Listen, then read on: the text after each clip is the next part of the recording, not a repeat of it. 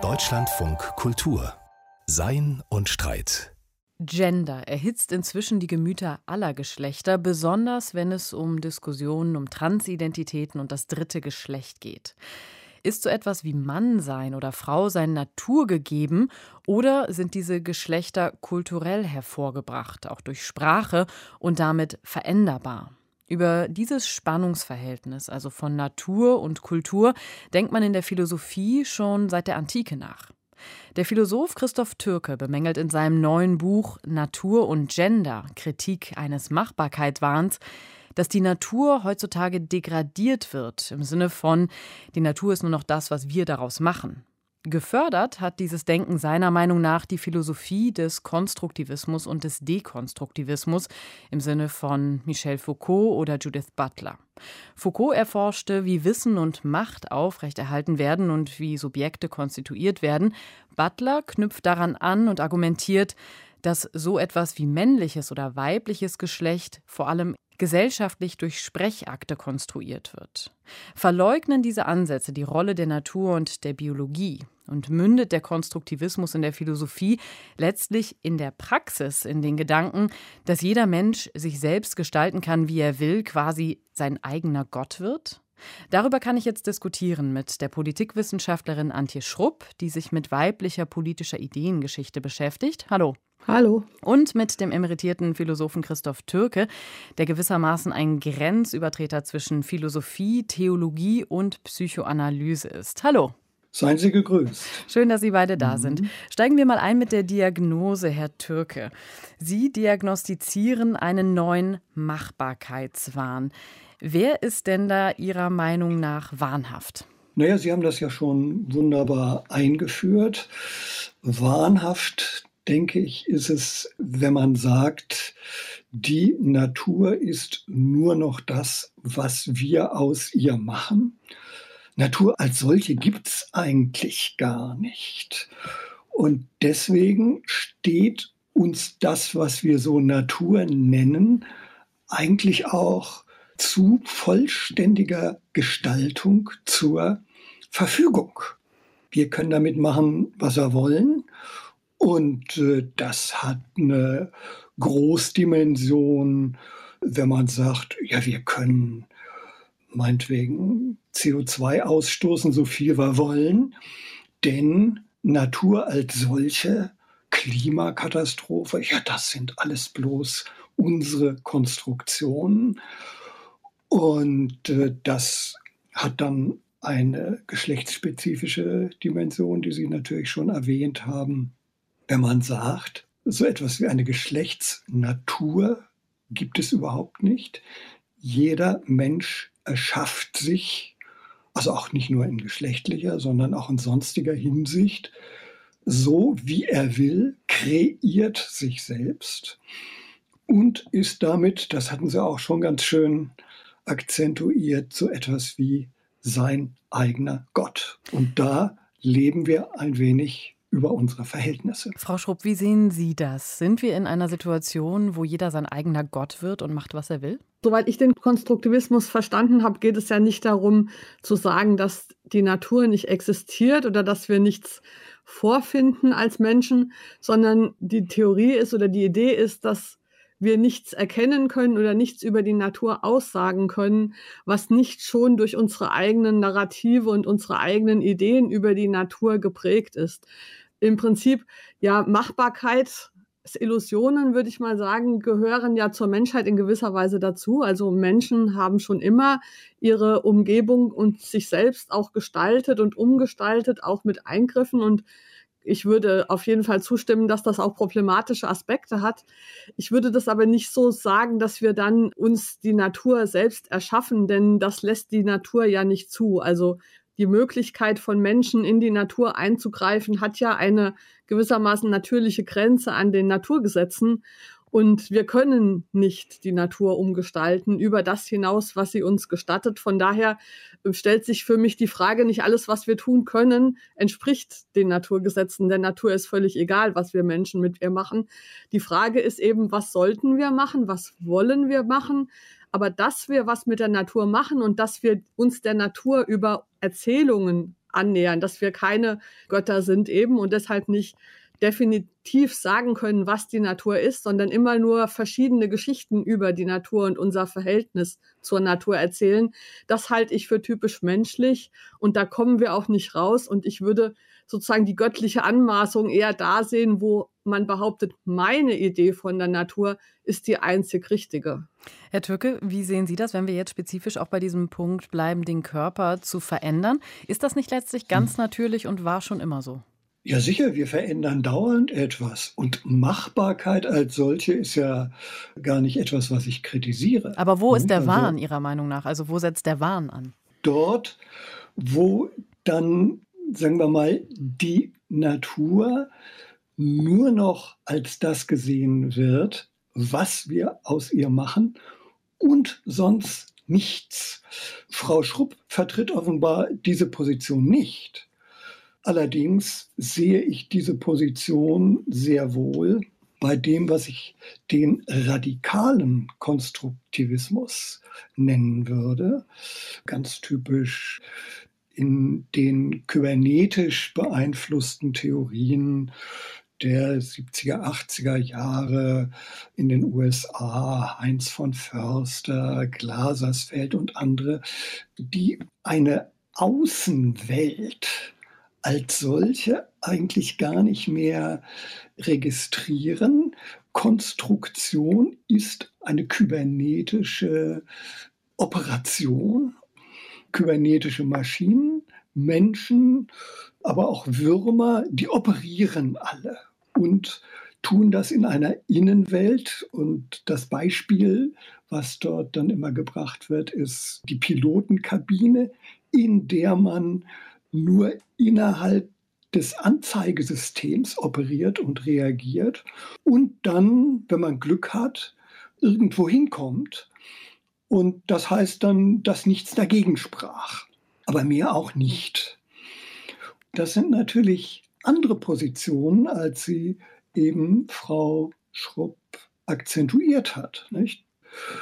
Da stimme ich ja vollständig zu und sage, ja, Natürlich gibt es Naturgrenzen, Naturschranken. Es gibt einen Eigensinn der Natur, so nenne ich das. Und wir können nie vorher genau sagen, wie weit der geht. Das funktioniert immer nur, indem wir es immer wieder ausprobieren. Wie weit können wir gehen? Wie weit dürfen wir gehen? Ja, also typisches Beispiel wie viel chemische Stoffe kann man in ein Gewässer hineinlassen, bis es umkippt. Das weiß man meistens erst, wenn es umgekippt ist. Insofern kann man das nie genau vorhersagen. Man muss rechtzeitig damit aufhören, dass es nicht umkippt, natürlich. Ja, Herr Tücke, wenn ich Sie da kurz unterbrechen darf, mhm. wenn wir wirklich bei diesen Praxisbeispielen bleiben, über die Theorie sprechen wir mhm. gleich noch. Sie bringen da ja sehr viele Beispiele durchaus in Ihrem Buch. Wenn ich Sie richtig verstanden habe, bemängeln Sie, dass inzwischen das subjektive Empfinden, also wie sich jemand fühlt, viel ausschlaggebender ist als die objektive Biologie, wenn man so will. Also Sie ähm, beschreiben das auch mit dem Beispiel von Transmenschen, die inzwischen ja relativ einfach ihren Personenstand und auch ihren Vornamen ändern können mit einem Gutachten und sagen eben, das Geschlecht richtet sich inzwischen fast nur noch nach dem Zugehörigkeitsempfinden. Ist das nicht auch schlüssig, festzumachen, wer jemand ist, daran, wie sich die Person fühlt, also dem Empfinden so viel Raum einzuräumen? Ja, Empfinden ist natürlich auch eine sehr schwankende Angelegenheit. Nicht? Also meine Empfindungen schwanken selbstverständlich ständig, je nachdem, womit ich gerade konfrontiert bin. Empfinden, was nicht, sagen wir mal, ein Fundament, äh, eine Entsprechung hat, ist dem Belieben anheimgegeben. Ich kann mich so empfinden, ich kann mich anders empfinden. Wenn Empfindung in Beliebigkeit übergeht, dann wäre das natürlich eine sehr problematische Angelegenheit. Ich kann mich heute so, morgen anders definieren. Mein Empfinden, meine Stimmungen hängen von meiner Umgebung ab, vom Grad meiner Depression, vom Wetter, von allem Möglichen. Kurzum, wenn Empfindung so etwas wird wie zu etwas Maßstäblichem, dann allerdings haben wir ein Problem.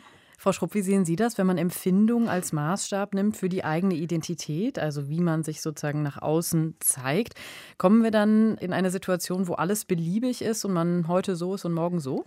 Also ich glaube nicht, dass der Kern der derzeitigen Geschlechterdiskussionen wirklich darin liegt, dass Einzelne ihr eigenes Empfinden in den Vordergrund stellen im Vergleich zu der Realität, sondern ich glaube, dass es eher eine Reaktion ist auf veränderte Geschlechterverhältnisse, die es auch erforderlich machen, dass wir neu und anders über Geschlecht sprechen als bisher.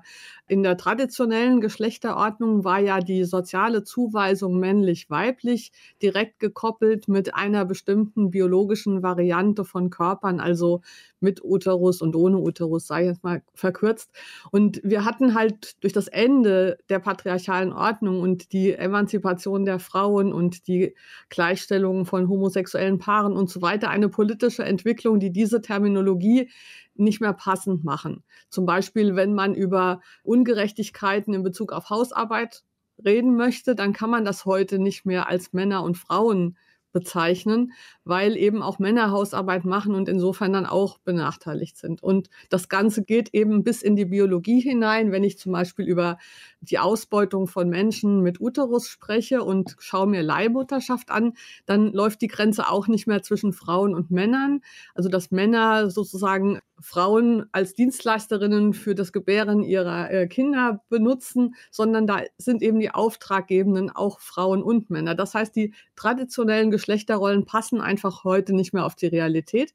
Und damit haben Diskussionen darüber angefangen, ob man das begrifflich nicht trennen müsste. Also ob man die reproduktive Differenz menschlicher Körper nicht getrennt diskutieren muss von Geschlechtsbegriffen männlich und weiblich. Und das ist vorangetrieben von denjenigen Menschen, die auf irgendeine Weise sich unwohl fühlen mit den bisherigen, und zwar sehr persönlich in ihrem eigenen Geschlechtsempfinden. Und an der Stelle kommt das rein.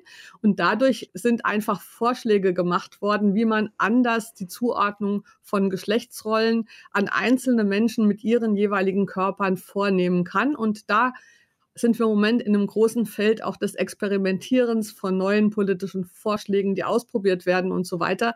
Aber ich glaube nicht, dass da das Empfinden über die Natur gestellt wird, sondern es zeigt sich aufgrund von Entwicklungen, dass die Art und Weise, wie wir bisher über die Natur gesprochen haben, nicht mehr passt zu dem, was wir heute wollen und brauchen, auch an Begrifflichkeiten. Und deshalb gibt es eine Tendenz dazu, diese Begrifflichkeiten zu ändern, mit manchen Protagonisten, die dann das Subjekt sehr in den Vordergrund stellen. Aber das ist ja nicht das Einzige, was da passiert, sondern es ist eine sehr breite Diskussion, die einfach tatsächlich, wie ich finde, realistischer auch auf die Natur und auf die Biologie schaut, als das klassische binäre Mann-Frau-Schema, das Soziales und Biologisches einfach in eins gesetzt hat. Herr Döcke, können Sie das nachvollziehen? Also, ja. dass das Empfinden nicht über die Natur gestellt wird und wir eben ein anderes Naturverständnis bekommen, weil diese Kategorien, mit denen wir da operiert haben, also binär Mann, Frau, eben nicht mehr passen? Letzteres ist die Frage, wie weit wir von der Mann-Frau-Unterscheidung wegkommen, nur dadurch, dass sie sich zum Glück gelockert hat. Vollkommen klar. Aber dass man sie deswegen gar nicht mehr braucht oder dass man von ihr selber loskommen muss.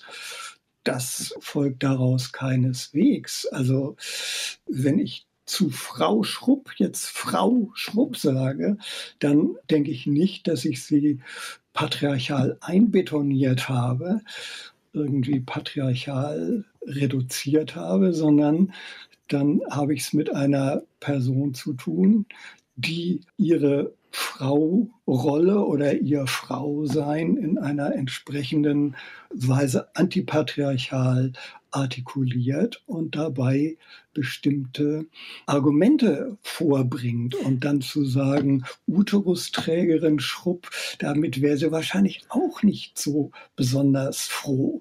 Mein Punkt wäre, dass natürlich bestimmte traditionelle Geschlechterrollen sich gelockert haben oder wo sie es nicht getan haben, gelockert werden müssen. Aber deswegen kommen wir natürlich von den Begriffen Mann und Frau und wofür sie stehen und dass es ohne diese beiden Seiten den Elementarsachverhalt der Sexualität, nämlich die Fortpflanzung, nicht gäbe, in keiner Weise los. Das jetzt auf verschiedene Diskurse zu verteilen und zu sagen, es gibt einen Naturdiskurs, da sind diese Begriffe alle falsch.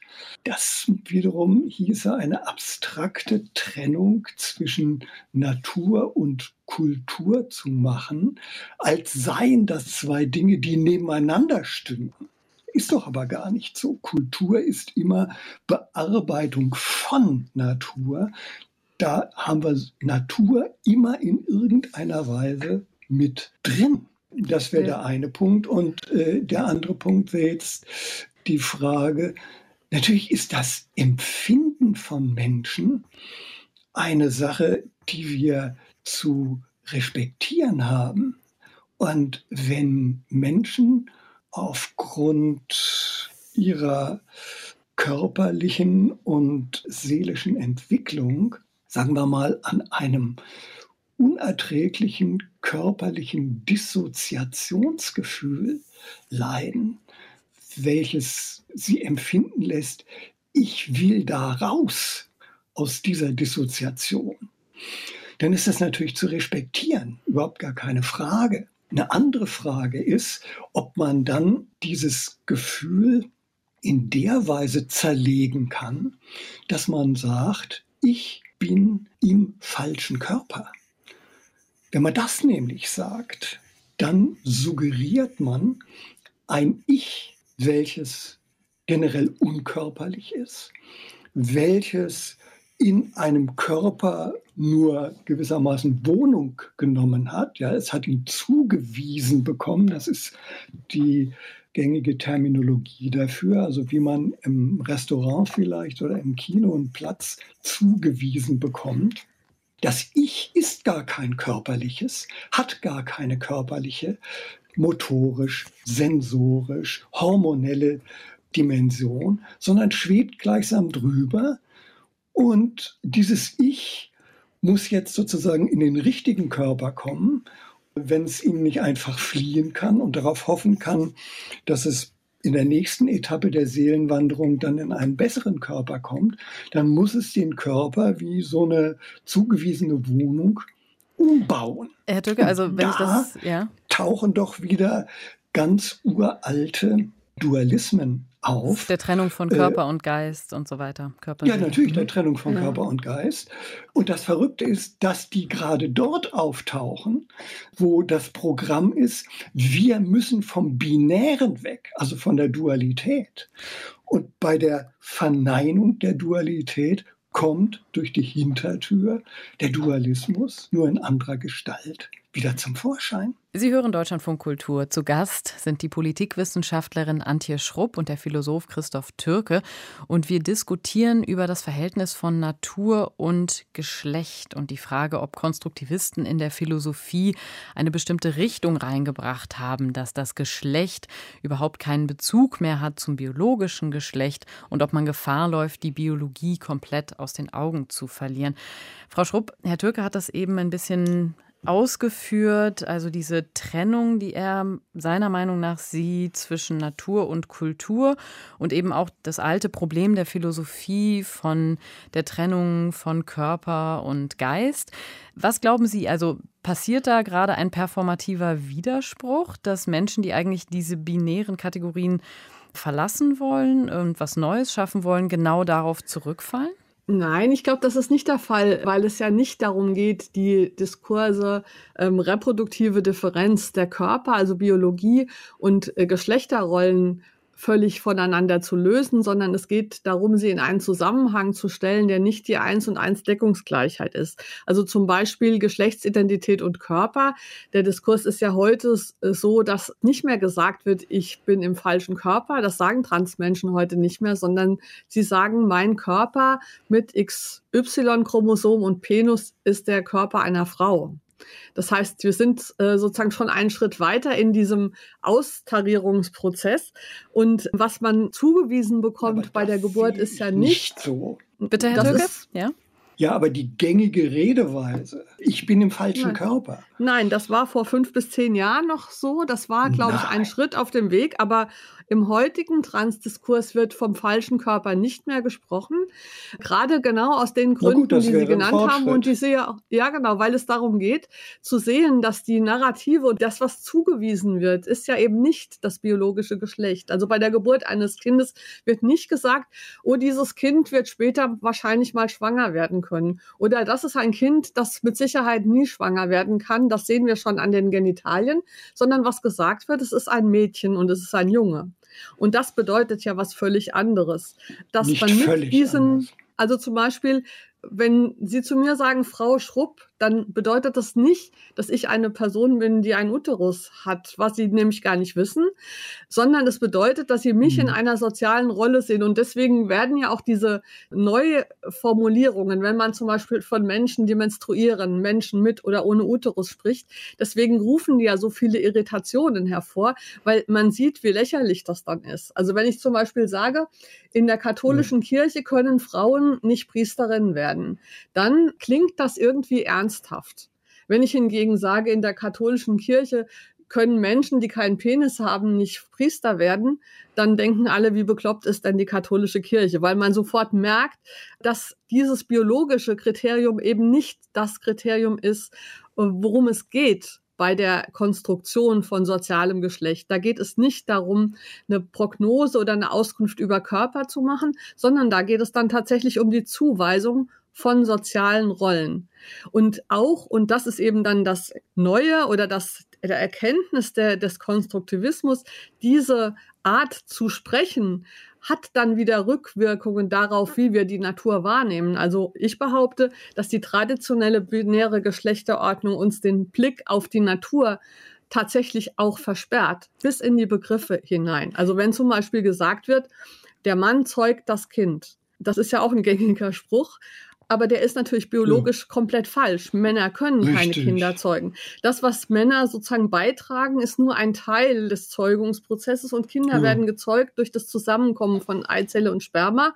Aber indem wir seit 4000 Jahren Patriarchat diese Geschichte der Reproduktion der Natur in einem hierarchischen Verhältnis erzählen, wo das Männliche das Aktive ist, das Schöpferische und das Weibliche das passive Nährende, haben wir über diese Natur eine Geschichte, ein Narrativ gelegt, das sachlich falsch ist und das dann an die Körper und die Personen, die bestimmte Körper haben in diesem Reproduktionsprozess, diese sachlich falschen Anforderungen stellen und Zuweisungen machen zu einer sozialen Rolle. Und das kann man Aber natürlich theoretisch auf zwei Weisen auflösen. Man kann sagen, wir ändern die Bedeutung von Frau sein, so dass das nicht mehr passives Nähren bedeutet.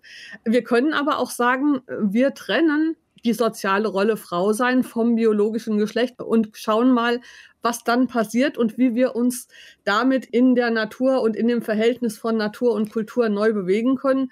Und ich glaube, dass diese Idee gerade deshalb so viel Aufregung und Debatten jetzt verursacht, weil sie einen Punkt hat und weil sie irgendwo das Reale berührt, weil viele Menschen mit Uterus, die als Frau sozusagen bezeichnet werden, weil sie einen bestimmten Körper haben, merken, wie absurd es eigentlich war, dass man ihnen gegenüber bloß aufgrund ihrer körperlichen Befindlichkeit, die sie nämlich nicht leugnen, bestimmte Dinge zumutet, die in diesem Konstrukt Frausein enthalten sind. Ich finde das eine völlig legitime Art, äh, neu über die Biologie nachzudenken. Eben nicht, weil das uns von der Natur wegbringt, sondern weil es uns hilft, auf die Natur nochmal neu zu schauen und speziell eben auf das Schwangerwerden können, was ja wirklich eine große Herausforderung ist für die Menschheit, wenn nur die Hälfte der Menschen schwanger werden kann. Also wenn wir da neu und jenseits dieser traditionellen binären Geschlechterordnung draufschauen, das finde ich total spannend. Und ich glaube, viele Leute merken, dass da was sehr Spannendes ist, was auch sehr grundsätzlich unsere bisherige Sicht auf die Biologie und gerade auch auf die Fortpflanzung und was damit dann sozial und politisch verbunden wird, weil es das berührt. Und deshalb regen sich halt auch alle so sehr auf über diese Diskurse auf beiden Seiten. Herr Türke, würden Sie da jetzt mitgehen und auch den konstruktivistischen Ansatz verfolgen und sagen, die Biologie ist letztlich auch eine Erzählung, also diese Deutung von Vorgängen in der Natur. Das machen wir anhand von Kategorien, die wir kennen, dass wir sagen männlich, weiblich und das müssen wir anders erzählen? Nee, natürlich ist Biologie eine Wissenschaft und arbeitet mit Begriffen. Also insofern ist sie natürlich eine Konstruktion.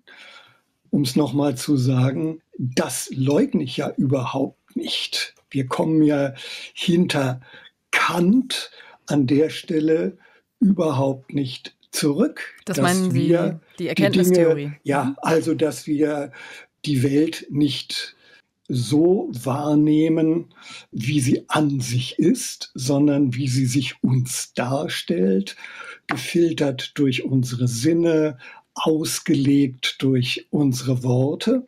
Mein Punkt ist eben immer nur der, es wird etwas ausgelegt. Es ist etwas da, was ausgelegt wird. Da kommen wir nicht unmittelbar ran, aber wir müssen darauf schließen, dass dieses etwas da ist und die Auslegung hat, Sie können dann eben auch sagen, die Konstruktion, verschiedenen Spielraum, je nachdem, worum es geht. Nehmen ja. wir jetzt noch mal die Binarität, also ich würde sagen die Zweigeschlechtlichkeit. Die Tatsache, dass diese Zweigeschlechtlichkeit Jahrhunderte und Jahrtausende lang hierarchisch konstruiert worden ist. Ja, Beispiel, der Mann zeugt und die Frau empfängt, etc. Hierarchisches Männer-Frauen-Verhältnis. Das bedeutet doch nicht, dass man Zweigeschlechtlichkeit nicht auch anders bestimmen und definieren kann. Ja, und Nämlich so, dass eine Gleichrangigkeit da ist, die man ja, wenn man von der Verschmelzung von Samen und Eizelle spricht, ja durchaus schon suggeriert hat. Wenn man jetzt sagt, von dieser Zweigeschlechtlichkeit kommt zunächst mal die Natur nicht los. Ja? Es gäbe keine Artenvielfalt, es gäbe keine Säugetiere, es gäbe keine Menschheit, es gäbe nicht Frau Schrupp, es gäbe nicht mich, wenn nicht jeweils Samen und Eizellen sich verschmolzen hätten. Herr Türke, das sagen ja tatsächlich, also sozusagen, das ist eine radikale Minderheit, diese, dieser radikalen Konstruktivisten, die das jetzt leugnen würden. Die Konstruktivisten, die ja auch anerkannt und viel gelesen werden, die behaupten das ja gar nicht, sondern die sagen ja genau wie Sie auch, es gibt dieses Etwas, mit dem man arbeiten muss, also die Natur, von der aus man ausgeht. Naja, Frage, das wird spätestens dort geleugnet, wo man sagt, das ist alles Diskurs.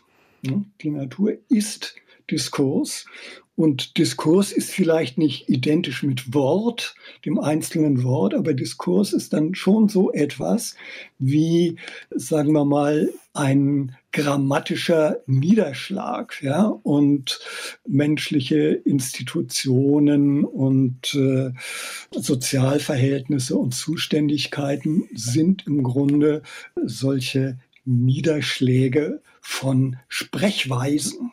Da ja, löst sich dann tatsächlich die Natur auf und das, das, kann man ziemlich deutlich nachweisen bei Exponenten wie äh, Foucault oder wie Butler, die ja durchaus eine ganze Richtung repräsentieren. Frau Schrupp vertritt das offensichtlich so nicht, aber lassen Sie mich jetzt nochmal zurückkommen auf die Frage der Erzählung. Wenn ich jetzt sage, anders als durch Verschmelzung von Samen und Eizelle entsteht kein Mensch und entsteht kein Säugetier und hätten wir die Artenvielfalt nicht. Wenn Sie sagen, das ist eine Erzählung, dann ist das nicht falsch, aber es ist irreführend, weil Erzählung suggeriert, naja, es ist eine Geschichte, die kann man auch ganz anders erzählen. Sie wird ja auch anders Warten erzählt. Sie. Also zum Beispiel wurde immer die Geschichte des Zusammenkommens von Eizelle und Samen. Ich würde das ja gar nicht Samen nennen, weil das Wort Samen eben irreführend ist für männliches Ejakulat. Also diese Zusammenkommen wurde ja immer erzählt als Geschichte, wo die männlichen Samenzellen in einem Konkurrenzkampf, wer ist schneller an der Eizelle, sozusagen sich kloppen um das begehrte Objekt. Und der Sieger kommt dann zum Schuss sozusagen. Heute, wo wir veränderte Geschlechterrollen und auch Vorstellungen von Geschlecht haben, wird auch in der Biologie das Geschehen anders erzählt, nämlich so, dass die Eizelle sich aktiv entscheidet dafür, welches Spermium in sie eindringen kann. Das heißt, wir sehen doch, dass die Art, wie wir Geschichten erzählen über das, was biologisch passiert, unmittelbar zusammenhängt mit unserer Vorstellung von Männlichkeit und Weiblichkeit. Und das ist nur gemeint damit, wenn gesagt wird, auch die Biologie ist konstruiert und eine Erzählung. Wir können die Biologie nicht anders in Worte fassen als durch Erzählungen, als durch Bilder. Und das Einzige, was jetzt in neuen Geschlechterdiskursen gesagt wird, ist, dass in Frage gestellt wird, ob die alten Bilder von Männlichkeit und Weiblichkeit einfach, weil sie schon so fest eben auch mit Inhalten gefüllt sind, ob die tatsächlich uns in Zukunft weiterhelfen können. Denn natürlich hat dann die Art, wie man die Biologie erzählt hat in diesem Aktiv-Passiv-Schema Auswirkungen gehabt auf Institutionen. Also die Unterdrückung von Frauen und die Diskriminierung ist ja institutionalisiert worden in Gesetzen, in äh, Sachen, die dann auch materielle Realität geworden sind und dann auch die Welt sind. Das heißt, das wirkt immer aufeinander ein. Und wenn wir sprechen, tragen wir mit dem Sprechen dazu bei, diese Geschichte zu verändern. Und zwar sowohl die Wahrnehmung der Natur als auch dann das Konstruieren oder das Hervorbringen von Gesetzen und von Intentionen. Zum Beispiel ist momentan ganz umstritten die Frage der Definition von Vaterschaft in sozialer Hinsicht. Also welche soziale Bedeutung soll daraus entstehen, dass menschliches Leben aus dem Zusammenkommen von Eizelle und männlichem Ejakulat, das wir nicht mehr Sperma nennen möchten, also ich nicht, dass das so entsteht. Was heißt das sozial? Was bedeutet das für die Menschen, von denen das Ejakulat stammt, rechtlich in Bezug auf die Kinder, die geboren werden? Und so hängt natürlich die Biologie mit der Realität, die wir uns schaffen in Form von Institutionen und Gesetzen und Beziehungen, unaufhebbar miteinander zusammen.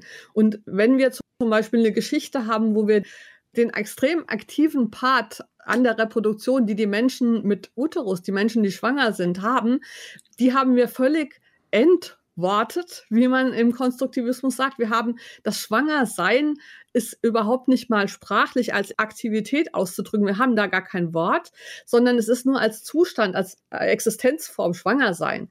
Man könnte gestieren sagen aus den romanischen Sprachen, aber wir müssen erstmal Bilder schaffen, um zu sehen, dass Schwangersein eine Aktivität ist und ein sehr, sehr, sehr, sehr, sehr viel größerer Anteil an dem Hervorbringen von Kindern, als das, sage ich mal, zehn Sekunden abspritzen auf der anderen Seite. Also nur um mal ein Beispiel zu haben, mit wie viel anderen Bildern man diese biologischen Vorgänge beschreiben könnte, was natürlich zur Folge hätte, dass man dann auch anders über Vaterrechte, über Familienformen, über Unterstützung von Menschen, die schwanger sind und so weiter sprechen würde. Das hängt unauflösbar miteinander zusammen und Konstruktivismus bedeutet nicht anderes, als zu sagen, wir sprechen aktiv. Wir überlegen uns, wie wir darüber sprechen, welche Begriffe wir benutzen, welche wir zurückweisen, weil wir sie unpassend finden und das alles natürlich mit der Absicht, dann auch andere soziale Verhältnisse hervorzubringen.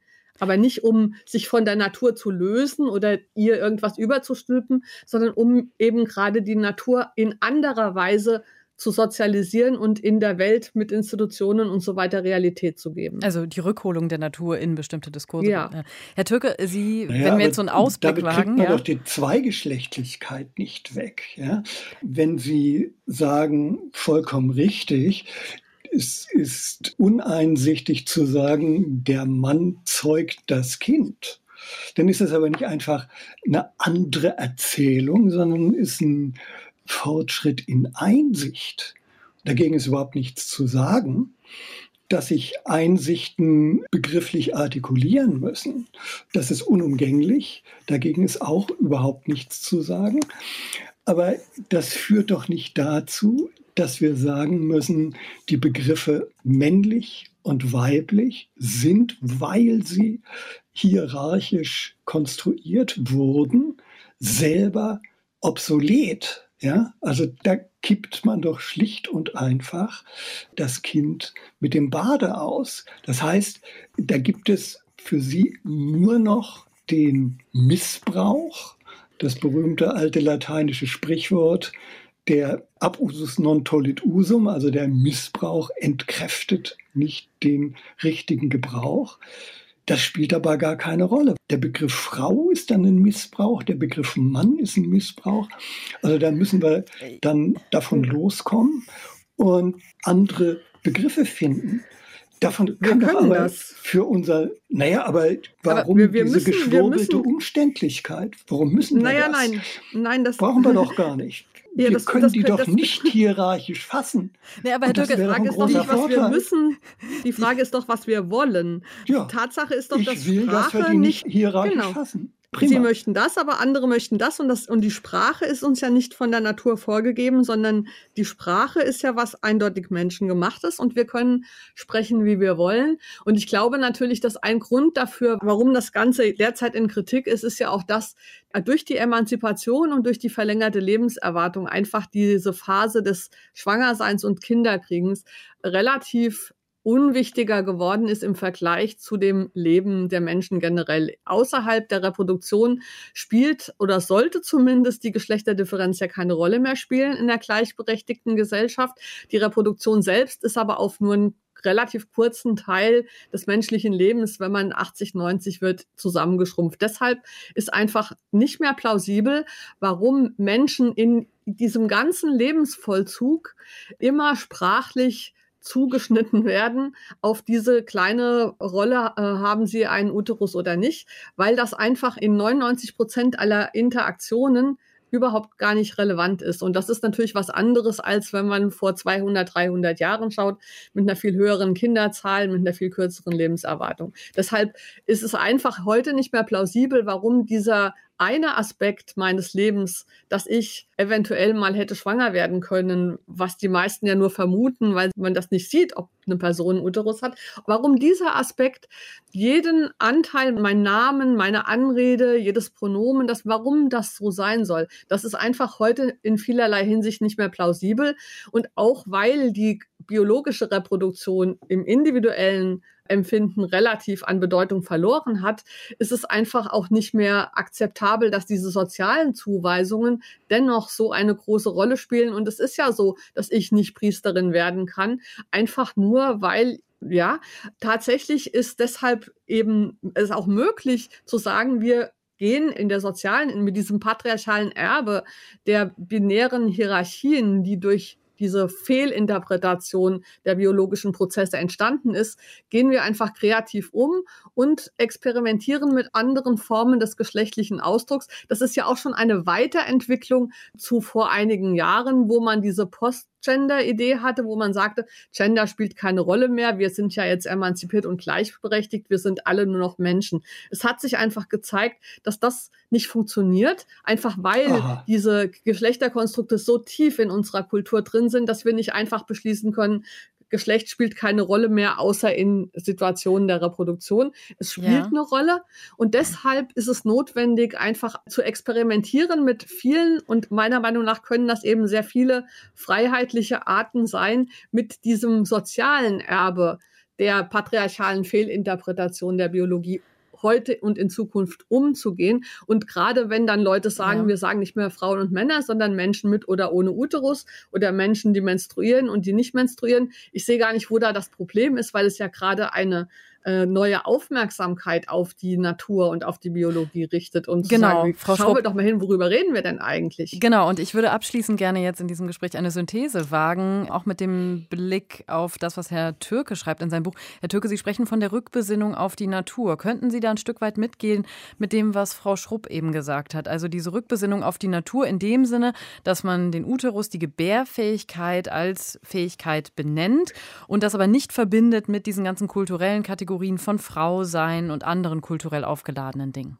Ja, das ist genau wieder die abstrakte Trennung von Natur und Kultur. Also die Synthese die darin sehen Sie nicht. Die, die, nee, da sehe ich zunächst nur die abstrakte Trennung. Und da muss ich nochmal sagen, wenn ich zu Frau Schrupp, Frau Schrupp sage, dann reduziere ich sie nicht auf Uterales, sondern das interessiert mich da nur am Rande, sondern ich akzentuiere gerade, dass Frausein darauf nicht reduziert ist, dass Geschlechterrollen etwas gelockertes sind, weil zur menschlichen Spezies eine bestimmte Trieb- und Rollen- und Instinktlockerung gehört, die einerseits zu bestimmten Herrschaftsverhältnissen geführt hat, aber andererseits das Potenzial hat, darüber hinauszukommen. Und insofern die binäre Aufteilung oder die Zweigeschlechtlichkeit, wie ich lieber sage, etwas ist und bleibt, was ein Natursubstrat hat. Davon kommen wir doch nicht weg. Nicht nur, weil das alte patriarchale, binäre Vorurteil äh, so tief in uns drin sitzt, sondern weil ohne Zweigeschlechtlichkeit, die man differenzieren muss und wo ich ja ganz einverstanden bin, wenn man sagt, inzwischen hat sich herausgestellt, dass, was weiß ich, die Verschmelzung von Ei und Samenzelle anders funktioniert, als man mal gedacht hat, was nicht einfach eine neue Erzählung ist, sondern eine Spezifizierung die man zwar in Worte fasst, bei der man aber durch das Hervorheben in Worten mit der Konstruktion und der Akzentuierung eines Sachverhalts relativ wenig Spielraum hat, während in anderen Zusammenhängen man wesentlich mehr Spielraum hat bei der Konstruktion. Also was weiß ja. ich, wenn es um Platons ungeschriebene Lehre geht, dann ist der Konstruktionsraum entschieden größer. Dann müssen wir jetzt in diesem vorläufigen Dissens verbleiben. Danke Ihnen, Christoph Türke und Antje Schrupp, für diese engagierte Debatte. Gern. Vielen Dank. Ja. Tschüss. Das waren der Philosoph Christoph Türke und die Politikwissenschaftlerin und Journalistin Antje Schrupp. Gemeinsam haben wir diskutiert über Christoph Türkes neues Buch Natur und Gender, Kritik eines Machbarkeitswahns, erschienen im Beck Verlag. Antje Schrupps neues Buch trägt den Titel Schwanger werden können. Essay über Körper, Geschlecht und Politik und ist im Ulrike Helmer Verlag erschienen.